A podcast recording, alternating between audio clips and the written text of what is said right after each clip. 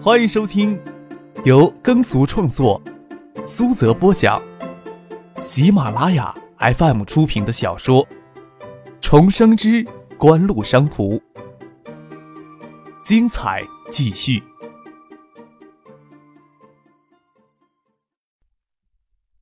第三百二十九集。建业是最有人装不透的城市，整体的经济水平还不及惠山市，城市常住人口又相当的低，低收入人群的比例甚至比海州还要高出许多。但就是这么一座城市，却发育出位居全国前列的商业体系。盛兴家电连锁新华都旗舰店开业这天火爆场面，大概是新华街发展成为中华第一商圈的最初的锋芒吧。张克这么想着。张克这么想的时候，与叶剑兵两人坐在码头对面的栏杆上抽烟。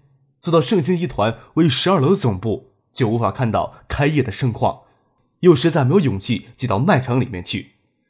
排队等着进卖场里边购买电器的顾客拥堵了整条马路，也有很多人跟张克他们一样，马路这边的栏杆都人坐满了。有大学生在人群里发传单，也有几张传单硬塞到张克与叶剑兵的手里。我要这东西做什么呀？张克颇无奈的拿着一叠传单，其中也印有爱达电子新款碟机与江奈尔明艳动人的宣传照，离垃圾桶又有些远，又不能当着发传单的那些学生随手丢掉。张克便将传单圈到栏杆上面，垫屁股底下坐着。话说回来，市场部谁负责建业这一市场呀？找来发传单的学妹，个个长相清秀。虽说张克惹了一身情债，不敢招惹是非，但是眼睛瞅瞅总不成问题。瞅着瞅着就看见了苏依婷、何贤两个女孩子，穿着一绿一红色泽鲜艳的羽绒服，抱着一叠传单出现。张克别过头来跟叶剑兵面对面抽烟，只当没看见两人。喂，不要假装看不见行不行？老远就看见你这对贼眼四处乱瞅。苏依婷站到张克的面前，帮我们分担一些任务。不由分说的又往张克怀里塞了几张宣传单，何小远倒不骂陌生，也学着苏依婷往张克的手里塞了一叠宣传单。有这么发传单的吗？张克看了看，还是爱达电子的宣传单。何贤大概脑子里还想着张克年前枕着皮鞋睡在一九七八的吧台上醒来就给便宜便宜自己的模样，娇艳欲滴的嘴唇，明艳欲脱的眉眼都压着笑，让人看起来以为他见到张克非常的亲切与兴奋，其实不然。叶剑兵大感疑惑，顶了顶张克的肩膀，差点将他从栏杆上顶下去。你小子竟认识些这些漂亮的、过分的女孩子，还真是没天理了。张克给叶剑兵这么顶了一下，差点一头栽到何贤的胸口里，好不容易抓住栏杆坐稳，倒让何贤吓了一跳，条件反射的跳开，也不管他这一闪可能让张克一头撞到地上，门牙直接磕到冰冷的柏油路上。张克心里想。这小妮子倒是心肠硬呀，可是这么厚的衣服借扶一把，还能占你多少便宜呀？张可没有理会叶剑兵，抬手看了看表，问苏依婷、何贤：“这时候你们不得回一九七八打工去？”学府巷的酒吧又不比别处，下午就会正常营业。啊，他们在酒吧打工呢。叶谢斌看到苏和两人羽绒服口拎着师大的名牌，哎，我也好久没去酒吧坐坐了。不过他也能明白，这段时间打死张克都不可能拉他去一九七八。要是这时候孙启萌在一九七八看到张克的出现，大概手里端着的酒托盘能把托盘上的酒杯、酒瓶都抖落下来。何贤与苏玉婷都在一九七八打工，但是孙庆香创办世纪华银之后，一九七八就交给妹妹孙庆萌管理。叶姐妹都没有怎么在酒吧里面出现，自然不认识这两个女孩子。苏玉婷长相清秀，倒也不差，但是何贤眉眼灵秀，唇红齿白，标准的美人胚子。苏玉婷跟叶剑兵不熟，也没搭理他，对张克说：“本想仗着老乡的交情，随便糊弄点生活费，真是很扫兴，一定要等到五点钟到点才给钱。酒吧那边就只能拜托陈飞荣帮我们顶班。”又抱怨了一句：“发一天传单才给二十五块钱。”叶剑兵嘿嘿一笑，他看到苏依婷、何贤塞到张克手里正是爱达叠机的宣传单。海州市的电器企业除了爱达电子、科王电器之外，现在又多了一家星源电器。张克说道：“不可能嘛？海州发这种宣传单都拿三十五一天呢。”是圣心黑心。何贤头歪过去，好像怕张克再从栏杆上跌下来，不敢站到张克的正面，说道：“听说是他们规定，所有进厂的电器商给宣传员工的工钱不能超过二十五。”还说不这样做，他们不好管理。漂亮的女孩子总占着优势，什么内幕消息都有人屁颠屁颠的告诉他们。张克意味深长的说道：“我就说呀，海州的企业还是蛮仗义的，多半是省城的奸商黑心呐。”张克就与岳建兵坐在新市街的街头上栏杆上，与苏玉婷、何贤闲扯，偶尔还走出去帮他们到人群里发发传单。说实话，苏玉婷长相普通一些。那也是给何贤衬的。何贤穿着蓬松的羽绒服遮住身体，但是亭亭玉立，活脱脱一个祸水级的美女。不要他主动走出去，只要站在那里，就有人主动过来找他要传单，还有人主动过他往手里递名片。何贤收到一张名片，就跟苏玉婷研究半天。苏玉婷多半会说一句：“这家公司都没有听说过，还只是一个副总经理，多半开不起 VS 四零。”反正是给人做二奶，你也不能找一个比 VS 四零差的。说完，又与何贤笑着花枝乱颤，将名片丢给张可。VS 四零，你觉得这人比你如何？人家虽然看起来有家世，但是你女朋友好像也不少。沃尔沃 S 四零四门跑车，平时在市区里开开挺好，但是长途行车就会觉得空间狭窄一些。张可倒是想换一辆行政级的轿车，方便在途中处理一些事务。不过苏玉婷与何贤拿 S 四零称呼张克，完全是在嘲笑他。张克无地自容，不就是那天给孙启萌灌醉在酒吧里未醒来时，跟何贤说了两句便宜他的笑话吗？叶建斌趁着张克跟两个女孩子胡扯，偷偷的给孙启萌发了个消息。过一会儿，将手机递给张克。哎，不晓得俊萌怎么知道你在省城了？电话你要不要接呀？张克毫不犹豫将叶叶冰的手机按掉，说道：“惹不起，咱们还躲得起呢。站在这里跟苏玉婷、何贤继续胡扯下去，也不见得安全。拜托苏玉婷跟陈飞荣打声招呼，他先钻进叶剑冰停在旁边的大皇冠里面，在车里按着喇叭催促叶剑冰他们上车。叶剑冰以及一直站在一旁的傅俊，还有叶剑冰的贴身保镖都没办法，只得钻进车里去，缓缓的从人群中驶出去。”香港嘉信实业发布公告，宣称寻求与爱达电子更密切合作的可能性。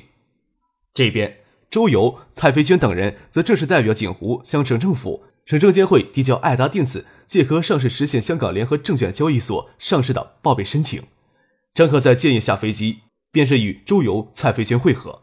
没想到下飞机后先听到苏玉群会提前两天去海州赴任的消息，这对张克来说自然算不上是什么好消息。苏玉群这时候还在省里吧？张可不由会想，锦湖借壳上市的备案申请，这时候不会就在苏玉群或者李远湖的办公桌上吧？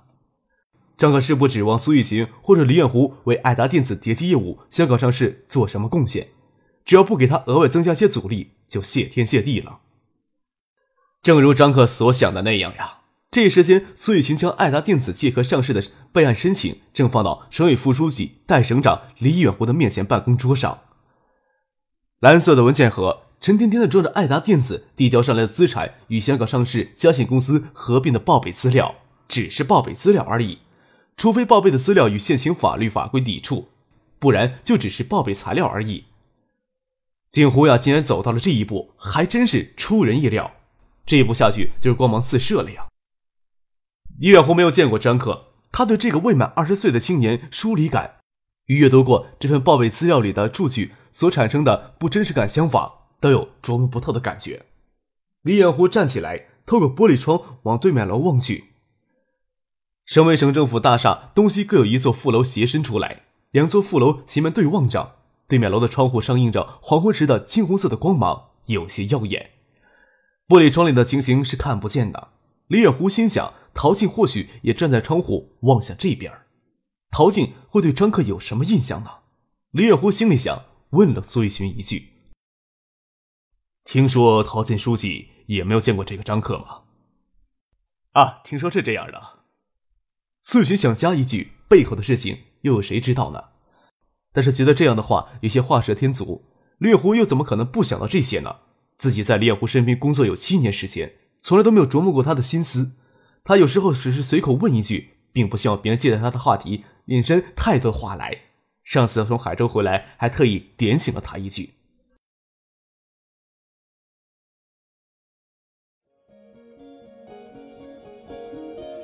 您正在收听的是由喜马拉雅 FM 出品的《重生之官路商途》。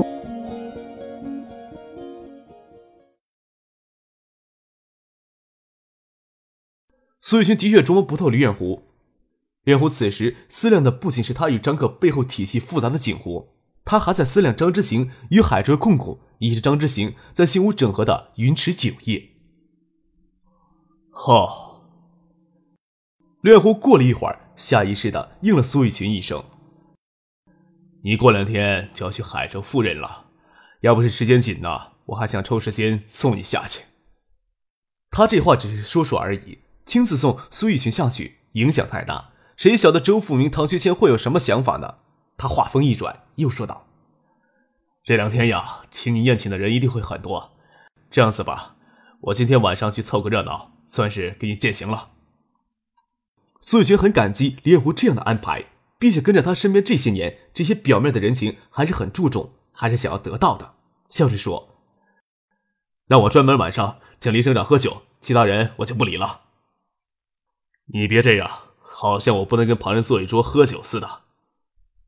李远湖并不想打乱苏雨群的个人安排，阻止他说道：“你晚上的时候什么安排还是什么安排，不要因为我寒了朋友的心。”只要给我跟小高留个位子就行。小高就是李远湖的专职秘书高真。今天呀，就几个惠山出来的同乡揪着我去喝酒。李省长这么说的话，那我就不跟他们提前打招呼了。到时候我坐李省长的车一起过去就行。苏以群退出李远湖的办公室，回到自己的办公室时，在大办公室与省政府陆文夫的办公室碰了个照面。陆文夫眼下的位子有些尴尬。他是经徐学平从副秘书长的位子提上来的，但是徐学平离开东海时，并没有给他适当的安排。现在省里也没有考虑他的去向，他只能在省政府秘书长的位子硬挨着，也不受李远湖的待见。这两个月来，比起苏雨群的风光，他就黯淡多了，甚至说窘迫也不为过。现在苏雨群又到海州去任市长，更是他所不能比的。都说宁为鸡头，不为凤尾。虽然说省政府秘书长全面主持省政府内务事务。但是抬头低头看到的不是省长就是副省长，干的都是伺候人的活儿。现在他又不分管哪个省长的接口，下面省厅地市的人过来办事，也把他这个秘书长丢掉一边。正找对口的副秘书长，远比不上将去独当一面的苏玉群。苏玉群回到办公室，先将晚上原先说好的宴请给推掉，再给周新奇打电话，说到晚上李远湖要出席晚宴为他进行的事情。过了片刻，谢汉庆的电话就打进来。他人正坐在车上从惠山离开，他会安排几个惠山籍的省委官员晚上帮苏雨晴践行。从惠山赶过来只需要一个半小时，这边也有周景喜帮他安排，时间上倒是赶得及。省委新闻院的门永远是朝外开着，但是没有特殊关系的人又如何能迈进那道门呢？谢亚健又问苏雨群安排省人大副主任万向前晚上一起出席是否妥当。苏雨群考虑一会儿，暂时还是不会理万家的好。万向前、万应父子在海州的影响力已经削弱到最低，但是对谢家其他地方帮助大一些。但是苏雨晴没有必要事事都考虑到谢家的利益，安排的痕迹太重，让李远湖看出什么，又会有怎样的感受？苏雨晴不得不考虑这些。大约晚上六点钟左右，外面大办公室里的工作人员大多离开了，苏雨晴只从两指宽的门缝里看见陆文夫的办公室里还亮着灯。这个点儿。陆文夫有可能会去跟李远湖请示一下，再离开办公室，也有可能直接离开办公室。陆文夫或许有些自暴自弃，也说不定。听到隔壁办公室开锁的声音，苏晴就等着陆文夫离开再去找李远湖。高真这时候应该就在李远湖的办公室里，没听见陆文夫打开外面的办公室门，就听见电话传来，是陆文夫办公室的电话。听见陆文夫急忙打开自己的办公室的门去接电话。苏群正考虑这时候谁会打电话到陆文夫办公室里找他呢？想了一会儿，看见陆文夫的人影晃到他办公室门前敲门。苏雨群正诧异发生什么事呢，陆文夫推门进来说道：“我本来呀要与办公室的人明天一起给你践行，李省长打电话给我说今天晚上一起热闹热闹。”苏雨群有些愕然，李远湖为什么要带上陆文夫呢？他都忘了掩饰自己的愕然了，发了一会儿愣，才说道：“那好啊，哎，刚想到办你办公室找你呢。”陆文夫这些天就等着哪天给李远湖一脚踢开。他接到李远湖的电话，心里的愕然不比苏雨群弱，没有在意苏雨群的反应，与苏雨群一同去李远湖的办公室里，然后一起去建业饭店用餐。三十八层的建业饭店是八七年省城建造的最高建筑。虽然东海第一高的桂冠早就给其他高层建筑摘去，但是建业饭店仍然是东海最高档豪华的宾馆之一。建业饭店大堂是有四层高的厅堂，厅堂两侧的群楼则是建业饭店日常接待的豪华会议厅。透过水晶四 T 的玻璃墙，可以看到出入大厅的客人。叶剑兵与张克、傅俊还有叶剑兵的助理就坐在厅内壁玻璃墙的那一桌用餐。有意无意地注视着出入大堂的客人。这时候很有趣，九十年代中后期，除了国际友人，能出入建业饭店的国人大都有头有脸。要是坐在二楼的餐厅喝一下午的咖啡，能看到很清晰的东西。要是哪个八卦周刊的记者拿着长焦镜头摄像机在这里长时间蹲点，一定能拍到很精彩的内容。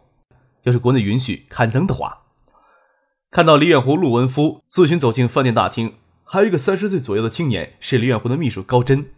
张可看到叶剑兵，叶剑兵笑着对他说：“说不定啊，过来是给苏雨群去海州践行的。”张可没有直接接触过李彦湖，也没有当面见过他长什么样子。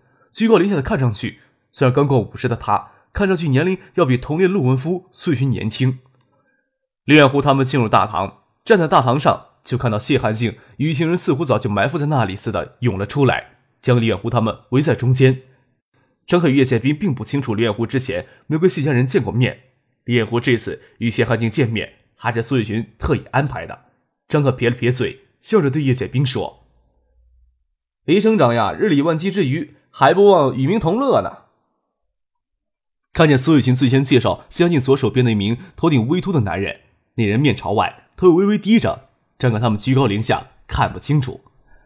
等他们从内侧旋转楼准备而上楼梯时，张可才看清那个头顶微秃的男人，就是东海大学经济学教授周锦喜。他现在的身份是一个鼓吹宁可让一代人道德沦丧，宁可牺牲一些环境与一部分的人的利益，也要将经济搞上去。经济学家，东海大学经管院院长，经济学教授。在前世，张可只将他当成那种思想有些激进的经济学家，今世就不会这么简单来看问题了。一个因为经济问题而被迫离职的前政府官员。一个与国内一家颇有实力的资本势力有着千丝万缕联系的经济学家，他的观点远不能只用思想激进来单纯的形容。陆文夫、孙玉群、谢汉庆等着拥着令狐上台阶，都没有想到这里会遇见张克与叶剑平两个人，会坐在宴会厅里用餐。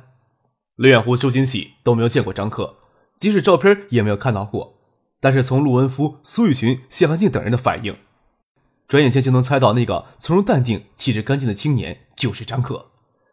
连湖见过张之行几次，张克与张之行十分相像，倒也好认。陆文夫最为尴尬，搓着手要为李远湖介绍张克，侧过身去又觉得或许不妥当，就停在那里，动作显得有些突兀。李远湖并没有介意陆文夫僵硬的反应，目光在张克脸上停了一瞬，就转到叶剑兵的脸上。叶家在东海的地位特殊。即使叶家老二叶真民抛弃亚洲经济事态不乐观的观点，引起了风波，都不伤叶家大雅的。春节后，他还亲自登门造访过叶家老宅，看过叶祖范老人，与叶剑兵认识，就朝叶剑兵点头微笑示意。他之前并不清楚张克与叶家关系如何，见两人随便坐在一起吃饭，想必关系不错。李省长百忙之中还与民同乐呢。叶剑兵站起来，离席走过来，主动跟李远湖握手。是给苏秘书践行的吧？略虎眼睛里没有直接看叶剑兵走过来的张克，笑着说：“啊，是的，一群过两天就要去海州了，就过来喝杯酒，热闹热闹。”李远湖还没有意识到，今天参与酒席的人都是苏玉群刻意安排的。张克眼神明亮而锐利，瞥过谢汉静、朱金喜等人，眼睛又扫过陆文夫，再淡淡的看着李远湖，自然就没有太热情的表示，也没有让叶剑兵替他介绍的意思，就当自己是跟叶剑兵出来蹭饭的腼腆少年，即使不说话也没有什么。苏雨群装作毫不芥蒂的邀请叶剑兵、张可一起入席，张可才淡淡的拒绝道：“我们应该抽出时间在海州给苏市长接风洗尘才是。”倒也不想太生硬，侧过身来让李远湖看着他们杯盘将餐的餐桌。践行酒呀，我们就不参与了。最后一句话说完，却看了谢汉静一眼，目送李远湖一行人进包厢，张可与叶剑兵才坐回去。叶剑兵说道：“这陆文夫跟他们走到一块儿，可真是奇怪呀。”张克也觉得奇怪，在他看来，有谢汉静、周景喜在场，李远湖给苏玉群践行酒席。多少有些小圈子内的秘密性质，陆文夫何时跑到他们的小圈子里去了？叶剑兵思量了一会儿，又说道：“这说不定呀，李代省长并不想搞清算呀。苏雪离开，他身边呢的确留下一个空位，将陆文芬招安过去，对他来说有百利无一害呀。这个也正常，说不定李省长着急急于成事呢。”张可说道：“招安了一个陆文夫，好些人就能闻弦知雅意。”国内的政治体制，省一级的封疆大吏在地方上的任期都不会太长，并没有足够的时间给这些封疆大吏培养自己的嫡系，所以造成省委书记、省长机制项独揽大权。但是地方势力有大行情的局面，平衡地方势力之间的关系，其实是省委书记、省长这些封疆大吏最需要考虑并且头疼的问题。叶剑兵点点头，说道：“这李代省长要在任上做出一番政绩出来，那是在人事上的调动。”动作尽可能少的好，毕竟他还需要考虑到陶静书记的反应。他这么细雨润无声的做工作，陶静书记反正会睁一只眼闭一只眼，任他施展什么拳脚。他与陶静书记政治前途上没有什么抵触的。他才刚过五十，陶静也不可能想要刻意的压制他。陶静今年已经六十三了，他也不用担心陶静会成为他上升的绊脚石。两人配合和工作，对彼此都有利。猎狐是一个有政治智慧的人。不然，即使背景再雄厚，也很难走到他今天的位子。他与陶静经过最初是一段时间的磨合，很快就能找到共同的节奏。只是看到连虎与谢家、周金熙等人走得这么近，张可心里有些不舒服。张可冷淡，甚至说有些桀骜不驯的反应，周金喜都看在眼里。周金喜不仅看在眼里，还在连虎身侧轻轻的拿鼻腔哼了一声，表示出内心的不满。周金喜自然没有不满的道理。正太与锦湖早就撕破脸了。恩怨深了，他只是想激起李远湖对张可的不满来。不过从李远湖的脸上看不出他心里在想什么。景湖与郑泰、徐学平、张可与周家、谢家的恩怨，以及苏雨群回去海州任上与张可言语间有抵触的事情，李远湖都有听说过。看到张可冷淡的反应，李远湖能首先想到的是受谢汉静、周景喜、苏雨群他们的牵累。不过他心里还是有些不悦的。倒是周景喜那一声轻哼。让他琢磨起张可刚才唯一说过的那句话：“抽时间在海州给苏雨群接风洗尘，践行酒就不参加了。”这句话意味深远。谢汉静不也应该给苏雨群在海州接风才是啊？那还需要特意跑到省城来给苏雨群践行的热闹吗？岳虎起初确实没有意识到晚上一起吃饭的人是苏雨群刻意安排的。说实话，他并不想给别人看到自己与谢家、周家走得太近。但既然都走进了建业饭店，他心里小小的不悦就没有必要表露到脸上，琢磨出张可那句话的意味。这时候就起了疑心，倒也不动声色。周雨晴的用心良苦，他也能体会。酒席间呀，罗文夫倒是最为忐忑不安呐。现如今的他，就仿佛在政治夹缝中求生存，一不小心就滑落到了政治夹缝的深渊里。酒桌上，李彦湖谈性不浓，喝了两杯红酒就没有再多喝，便站起来敬酒。他也只是碰碰酒杯，唇头没有碰到杯中酒，别人也不能说什么。过了八点钟，略狐看了看手表，就说时间差不多了，他要先走。他直接回家，叫苏雨群与他的秘书高真留下来陪大家尽兴喝酒。陆文夫自觉留下来也无趣，就找了借口先告辞离开。